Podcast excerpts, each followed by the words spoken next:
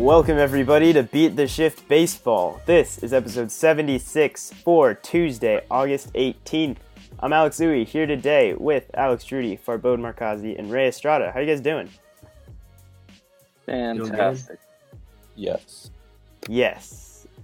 Uh, yeah, we're still going along here. We're trying to stay on the weekly podcasts, and today we're gonna talk about the the recent news. Of course, more COVID-related suspend or suspended games and, and news like that. We'll discuss the prospects of a playoff bubble and the need for it. And we'll also follow up on a couple of the stories that we talked about last week with the, the A's and Astros suspensions, as well as how the Indians are handling punishments for their own uh, coronavirus uh, protocol breaches. And then we will also discuss baseball viewership and how that's kind of changed throughout this uh, this shortened season. A very different season than any other year. So uh, all that to come. So let's get right into it. Let's go ahead and start by talking about the newest team to be dealing with coronavirus. Uh, suspend suspensions, I guess, right? Uh, That's that's what they're called. Postponement. Postponements. Yeah, they I guess they are Yeah. fully expected to play the games. games. are games that get stopped in the middle. You you make up. Okay, uh, my terminology was not on point there.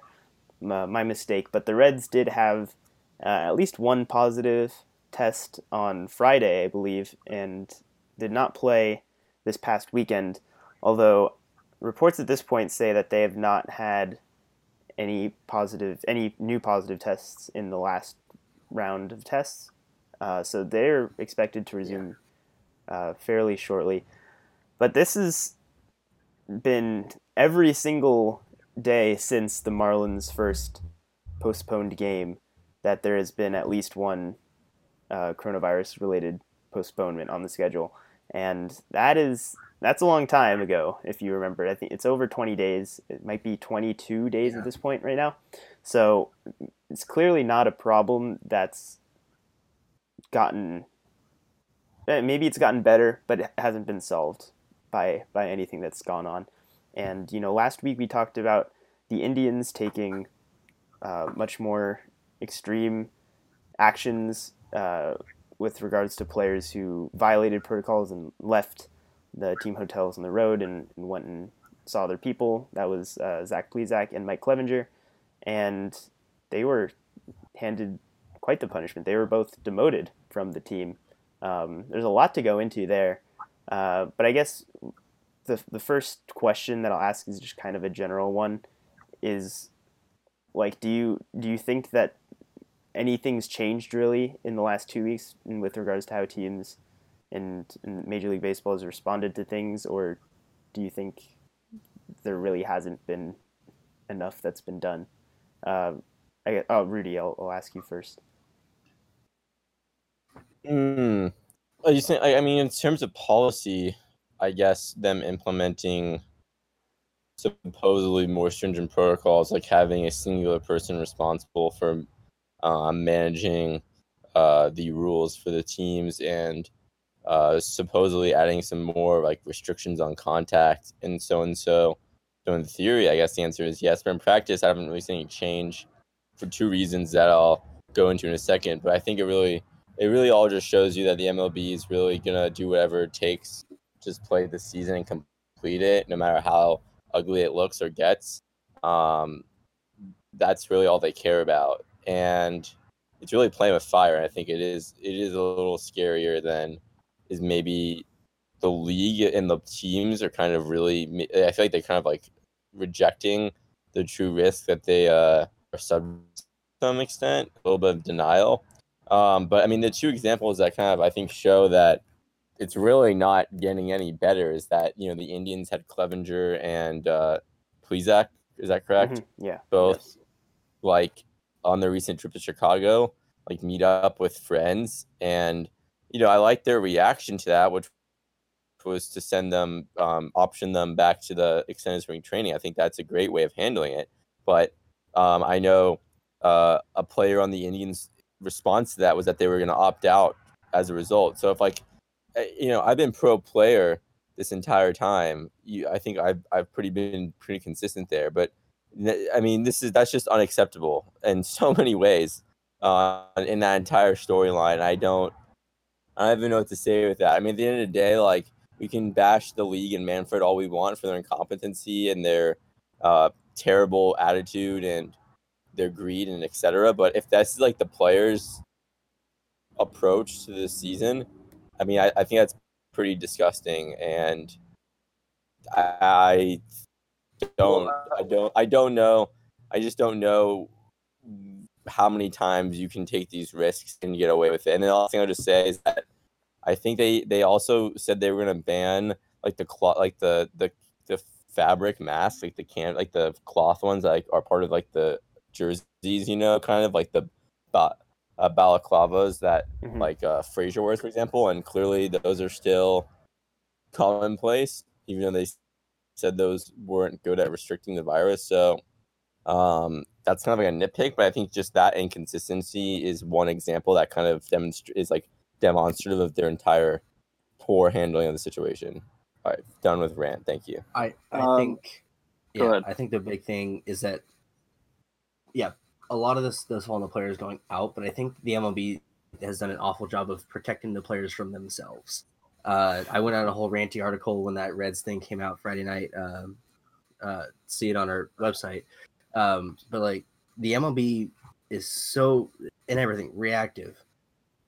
It took a Cardinals the second outbreak to say guys couldn't go to restaurant and bars as part of the protocols, and like that that sh- that you would feel that would be the the basis of it. Don't go out to you know major public places where there's crowds of people, and so that's that's reactive. Guys are still going out. Like I said, the Indians are the only team that we've seen have to restrict guys after going out. Uh, McCuisack and Clevinger. Like said, we'd rather see those headlines than outbreaks. Uh, some teams, it you know, are are buying in. Maybe guys aren't going out as much and and stuff like that. But it's you can't expect every single player to be responsible. So the MLB needed to safeguard against that, and they just didn't. And so, like like I said, it they failed the season when they say that you know health and safety is at the top of their priority list. They failed on on that end.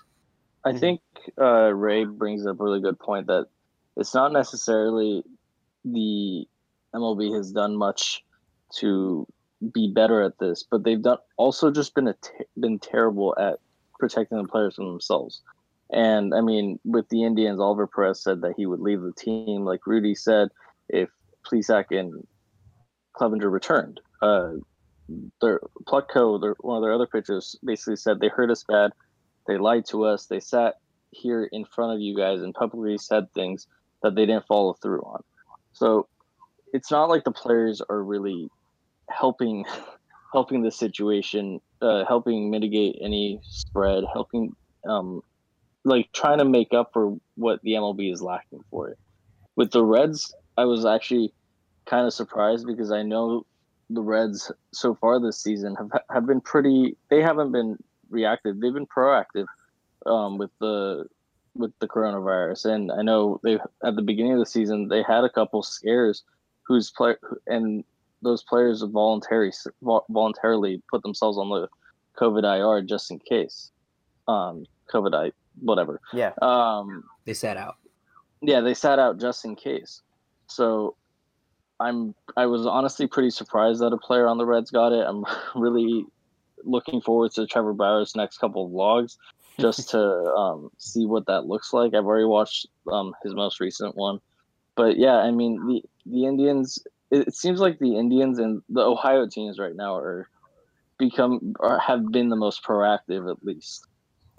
Yeah, it's it'll always just come down to that, the whether or not they're proactive or reactive in every step of the way. It's been a reactive case by case uh, event so far. So hopefully, you know, once the Reds do return to play, that there is a little bit of a break from the constant postponements because it definitely is showing on the daily schedule at this point just the impacts of of really two teams that have faced significant setbacks in in their seasons. The Cardinals right now are they're currently playing the first game of a, a doubleheader today in their ninth game of the season at this point. They're four and four, and their schedule, man, is just brutal for for anybody. But you know that's that's just how they decided to go with it. They decided these postponed games will be played in the form of what was the exact number of doubleheaders that they'll have? Um, 11. 11. 11 yeah. At least, yeah, it's a good thing to mention as well. Yeah, but that's a lot of doubleheaders over over that span. You know, teams that are likely already playing a full seven days now have some double headers thrown in there. It's it's just a lot to deal with. Um, do you guys uh, do you guys think by a chance uh, Clevinger and or Plesac will see the major leagues again this year? Uh, there's a chance. Yeah, sure. There's a chance. Yeah. Yeah, I, th- I think so. Yeah, I was. I mean, once again, back to Bauer's vlog, he he mentioned that because of the service time rules for this year, uh, he thinks Clevinger would be sent down for 16 days exactly because that's the amount of days to guarantee the Indians another year with him before free agency. Savage. Hey, that's that's right on point there. Yeah, Trevor Bauer's been uh, making a lot of waves lately on Twitter, just calling out Scott Boras and and I don't know. He's he's a busy man on Twitter, that's for sure. But he's he's doing a lot. I, he he's pitching pitching pretty well and putting out a lot of blogs and tweets. So, uh, yeah, if you're if you're into Trevor Bauer one way or the other, he's he's out there for you. Uh, yeah, that's that's a good question though. Just regarding the uh, those specific cases. Um, but like I had mentioned, the Cardinals are going to have a long schedule ahead of them the rest of the way here, um, and you really just it, it's hard to really contemplate the the impact of seeing multiple teams dealing with um, with breaks like that and having to make up all those games luckily it, it really has just been the the two teams so far that have really kind of had their schedules uh, thrown out of whack. Uh, the Marlins, you know, still playing double headers the rest of the way. I think they only have five more, maybe five more double headers, something like that, which is a lot. Uh, but it, it, can compile quickly if if things don't really get better and you st- and you just keep having teams miss all this time? Like, what happens when this is later in the season? These are questions that are going to come up. Uh, maybe haven't come up yet. But uh, okay, so to transition that into one of the other topics that we wanted to talk about in the prospect of doing a playoff bubble, uh, similar to how the NBA and the NHL and like in almost every other uh, professional sports league out there has been doing, or at least in America. Um, and do a either a single site or you know very region locked playoff format like is that something that you foresee actually being the the case or is it something that is is just kind of thrown out there to uh to keep people satisfied and like yeah we'll think about it but you know probably won't won't end up happening like where did where does the follow through stand uh rudy what do you think about all of that. I mean, I, I don't think there's even a choice. I think if they don't do that, it's unacceptable. And I, I really see how, why wouldn't, it seems to me no excuse why they wouldn't do it to me. Uh, it's totally feasible, been proven to work effectively in not just one, not just two, but three major league sports. They still have plenty of time to prepare it, more than enough, more than any of the other leagues really had um, in a lot of ways. I, I don't see what I don't see what reason there would be not to do it. Uh, and I think there's some very obvious uh, location options that could easily work. I think you know Southern California um, could be one, and another. I mean, I think you for sure you could see it in the New York metropolitan area. I mean, I think you don't have to do the thing where people didn't want to do the bubble originally because of the amount of cases in like Texas, in Texas, Arizona, Florida, etc. So I mean, I'm all in for it. I, I so what I'm curious where you guys lie on. I mean, I don't you think? I think it should be a guarantee. If they don't do it, I, I think that's grossly negligent and irresponsible. I'm in agreement with you. I think there's no way that I I, I think they they have to do it, and I'm kind of going back to your question, Louis, on whether or not they're going to do it. I'm kind of split on this because in traditional MLB fashion, uh, you would think that it wouldn't happen, but this is actually something that they are floating out there in advance. So I don't, I don't know if it's um, I don't know if it's what you said, like this is just something to satisfy people for now, or if they're actually legitimately thinking about it. To me, and likewise, Rudy, I don't think there's any other choice. I think having a playoff bubble, making it the safest possible situation would work, and that that's that's the only way that I that it should happen. Mm-hmm.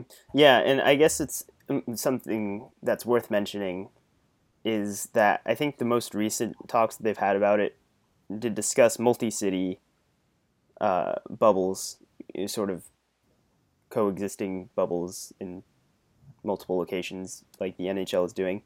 Um, and the other part of that is that there's expanded playoffs this year. In case you forgot about that, there's there's a lot of teams that are making the playoffs this year. There's gonna be 16 teams there, so those are just a couple other notes that are worth thinking about there. Um, yeah, I've seen like the Chicago metropolitan areas seen as one, like you mentioned, New York, uh, Southern California. Yeah, definitely possible. Uh, I don't think the the sit in the um the level of severity in any of those particular locations will have a huge bearing on the final decision just because in in theory it should be a closed system anyway where there's no outside like this is going to be a bubble not just like a a road trip for a, a regular visiting team right now. Like this would be a a more closely monitored bubble situation. So yeah really don't know honestly what major league baseball is going to end up doing. It, it seems like it's it's plenty early to have these talks but I don't know. The clock's ticking. It's already past past the midway point of August right now. Uh, they got to decide on these things kind of quickly. So, yeah, unless you guys have anything else to add about the playoff bubble, uh, we should do it in Toronto. In Toronto, the roof on that stadium. Yeah, I'm sure they'd be. I'm sure Toronto would be thrilled about that, right? Uh, well, Toronto and Edmonton are the NHL host cities. Uh, I guess the reason why the reason why the Blue Jays aren't playing in Toronto now is because there's no bubble and they don't want them traveling in and out all the time and teams traveling out all the time. That's why. Oh, maybe. Yeah, they're they're in Buffalo right now, so. Yeah. If, and you know why Toronto and Edmonton work so well? Because Canada has like not nearly as many cases. Yes. Competence. I I miss competence, honestly. Well, we can go ahead and move on to a, a different topic now, a non coronavirus related topic. I feel like that is the, the sigh of relief that I have in, in all the podcasts now is when we move past that. Um, let's talk about just popularity of baseball in the last in the last uh, month or so here, and more specifically, we'll talk about TV ratings and and how and how everything else surrounding that is kind of played out. Um, Rudy, do you want to go ahead and give like a little context, a little better understanding of, of like where baseball viewership is right now? Sure. So Forbes recently released some interesting metrics that ESPN has saw a 69% increase in the 18 to 34 demographic. And when you expand that to 18 to 49, still 57 percent increase. Um, that's up significantly uh, with both men and women, and um, in addition to that, uh, Hispanic and African American viewership is also up, especially especially Hispanic viewership on um, compared to 2019. So you know, hard to put so much weight in those numbers, but considering the one of the main topics of that baseball discussion consistently is, of course, about losing the younger fan demographic. I mean, this seems to be evidence to the contrary. that said, I don't know how much of that has to do, obviously, with just like everyone being at home more and having more time to watch baseball. Does it have to do with there being more games on at different times than usual, more good matchups, et cetera, et cetera? I'd be curious to see what you guys think about those numbers and what they actually might mean. Well, it's obviously because of the runner on second rule in extra innings. That's the reason why baseball viewership is up. Uh, wait, are the, are the games shorter? Seven inning doubleheader. Yep. Oh, that's exactly. in, um, in all seriousness, though, like up across the board, it's good to see uh, these these are largely ESPN uh, ratings and like demographics, right? Like that's where the data is from here. It's all ESPN. Yeah. So you know, ESPN not the biggest outlet of, of baseball media right now, even even today. Like ESPN is a little bit more starved for for any you know sports in general. Uh, so that that could I could see that being a partial contributor is that they've just allocated more resources into their their like baseball promotions and, and advertising and in production than they had in the past. Maybe like the trend kind of reversed there because of this whole situation. But yeah, I, I don't know. I, I think it doesn't really paint enough of a picture for me to like be optimistic about the the trajectory of baseball. But, but I'm I'm curious to hear what what you I guys mean, have to say. I I personally think um, I'm not okay. First of all, preface this by this is the first time I've seen these. I'm hearing about this, so I'm glad we're talking about it. And I'm not an expert on this stuff, but I personally think if you combine um, how sports starved a lot of fans were, how many people have been at home for the last four or five months, um, and just the chaos that baseball has um, has been through uh, as a result of the MLB.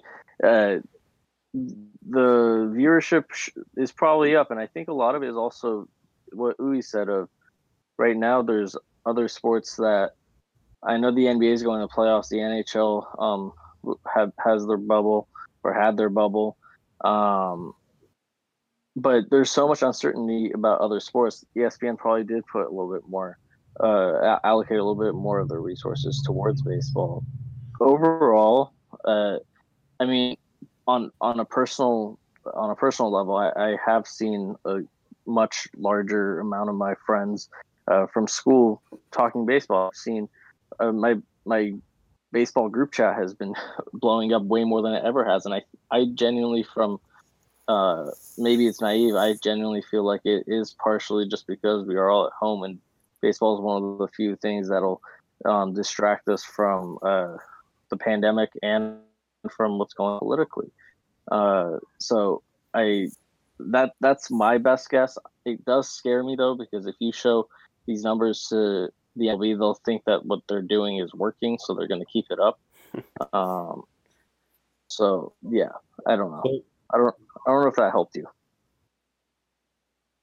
No, I think I think that's that's all pretty pretty fairly assessed there. Um, but do you guys think though there's something to be said about the value of a the heightened uh entertainment value of a shortened season potentially where every game means that much more? I, I do think that you know for statistical purposes it's comfortable for the length of the season to always be the same. But I, I do think there's merit in a shortened season being an overall more entertaining product. Oh yeah, I mean absolutely. If you have a if you have 60 games versus 162, um, any fan, whether they're casual or not, will know. Oh, I only have 60 games to watch my favorite team before the playoffs, whether or not they make it.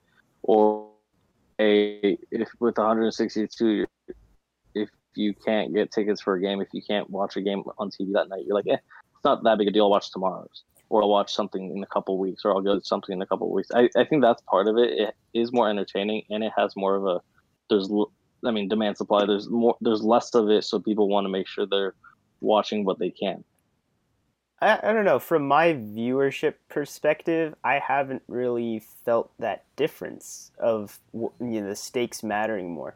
At every game that I've turned on and watched, and I watch a decent amount of baseball from is... from multiple multiple sides. Like it's not it's not just that it's because I'm I'm a bit more of like the trained baseball eye than than some other like casual viewers. It, it definitely doesn't seem like teams in in broadcasts or, or anything like that is is being amped up to the point of where this is like a down the stretch playoff game. Like, it, does that make sense? Like, it still feels like a, a middle yeah. middle of summer baseball game, and there's there's not I, crazy I, I different atmosphere. Yeah, I, concur with Uwe. The fact that we're a third of the way through the season and that I really don't care about the standings because it just still seems too early to care about them. Like, yeah, to me, there hasn't been that you know stretch or playoff atmosphere that you would expect, you know, oh. in a normal August um, or or September. So, yes, I don't feel at all, to be honest. It's yeah, interesting. I, I, don't know if. I, sorry, sorry, Rudy.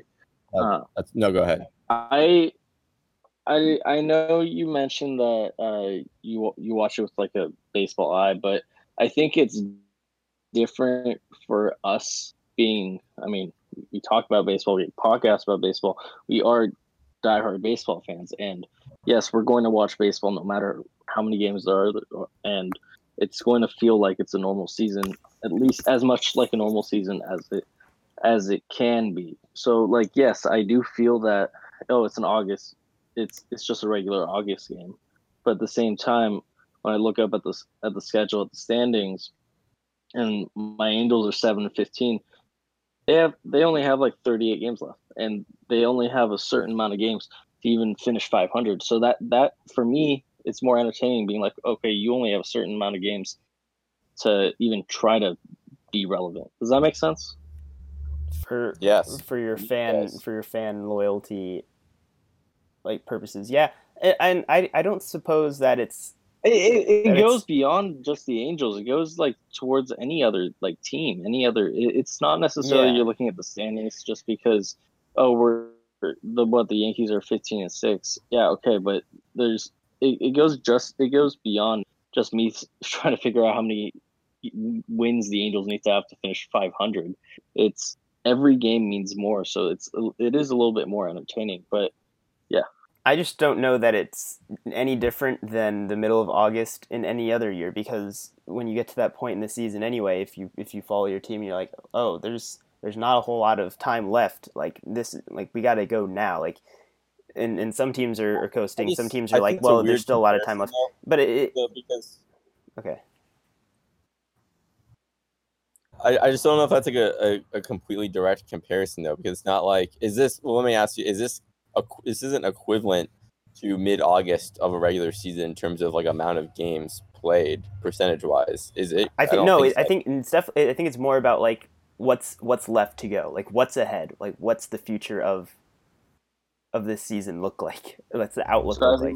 I, I mean, I, I personally think the baseball season is most entertaining when the standings are the least determined and it's kind of just uh every man for yourself race uh, where the teams seem more equitable before. Whereas like that that like period during the summer every year from kind of May to August where the teams really distance themselves is I feel like usually the slog where you have trade deadline and all star game to kind of break it up. But it's it's I don't think it's exciting for me personally as a fan. I don't find it exciting to like watch like the Mariners drop like 50 games in the standings every year or something. Like it's to me, it's more interesting this year. Like, oh, the Orioles could be somehow making are in playoff contention. Like, uh, you know, a third of the way into the season. That's pretty cool. Like, I, I don't know. That's just where I am. And I, I, I think there's a difference between you saying yes, okay, I I agree with you where this is technically like any any team situation in in August at this point. There's a finite number of games left, and you are where you are in your standings. That's true, but I think what Rudy was asking overall is every game. Um, I mean, game one in March March 31st versus game one of a 60 game season, July 24th. There's much different that like each game's quote unquote important, but it is more. It, there's a heightened importance in a 60 game season on game one, which makes it more entertaining in my eyes. Yeah, I mean, but to, to bring it back to the numbers question, I don't think that's the primary driver of like the ESPN increase. I think it's just uh, baseball's taking up a higher percentage of things on during the day and more people at home. I mean, I but to Rudy's point about like everybody's equal in the standings, the standings at this point are kind of just evening out. Um, there's not a whole lot of you know super surprise. There's there's no you know crazy teams that are leading divisions. I mean, you know, Colorado's kind of that surprise team. Miami's doing whatever. They had a COVID thing. Who knows? Like, but like, there's not that total chaos that we thought might happen with this. So it it's it is kind of feeling just like that mid August. You know, the teams that are supposed to be winning are winning, and the teams that are supposed to be losing are losing. Uh, I, I, I don't know about that. And just just to wrap it up, really, like, yeah, I we can't know for sure exactly what what drove this this increase in, in ratings from ESPN or what have you. It could just be as simple as people missed baseball. You know, you don't you don't miss it until it's gone, type of deal. And now it's back. People are excited about it again. It, it could be just as simple an explanation as that. Uh, whatever the case is, it's always good to see more people engaged. I just hope it continues uh, through the rest of the season, through the playoffs, which hopefully will happen in a bubble. So, yeah, I think that's that's a good place to leave off of that conversation for now. Um, yeah, not, not much else really for today. I guess one one other thing we can throw in there real quick too is that the uh, the A Rod Mets ownership saga is kind of progressed a little bit with the Wilpons saying that like A Rod is the uh, I guess Favorite. the fav- the favored uh, buyer at this point, but uh, there there could be more to talk about there really soon, and that would be really interesting to see A Rod uh, at the helm so to speak. I really, I, I really hope that we have Arod and Jeter both have a team in the NL East. That'd be so funny. That oh yeah, I didn't even think about that. That that whole that whole point of view there that they're going to be directly competing against each other there. Huh. Uh, yeah. Do you guys have any other any other things to add to the uh, the Arod Mets situation? Or just sell the team. I don't care who. Just just do it. I, just do it already. I, I, I think as a neutral, a J Lo A Rod New York City team is going to be incredibly entertaining, and I'm all for it. So bring it on. All right. Well, I think that's going to do it for today. Thanks everybody for joining us and sticking around this long. If you if you did make it this far, uh, if you enjoyed it, make sure to rate, comment, and subscribe to our podcast uh, wherever you're listening. Check out our website, beattheshiftbaseball.com. It's where all, all our podcasts are, as well as any articles. Like Ray mentioned earlier, he has let out a little bit of a, a ranty article about the uh, the coronavirus situation, so that's where it is. And also social media at Beat the Shift BP, uh, Twitter, Facebook, and Instagram. We've been starting to put out a little bit more on Instagram for you guys, and that's the best way to uh, interact with us. So go ahead and follow us there, connect with us there. Anyway, that is going to do it for today. Thank you, everybody. One last time, as always, Farbode. Peace.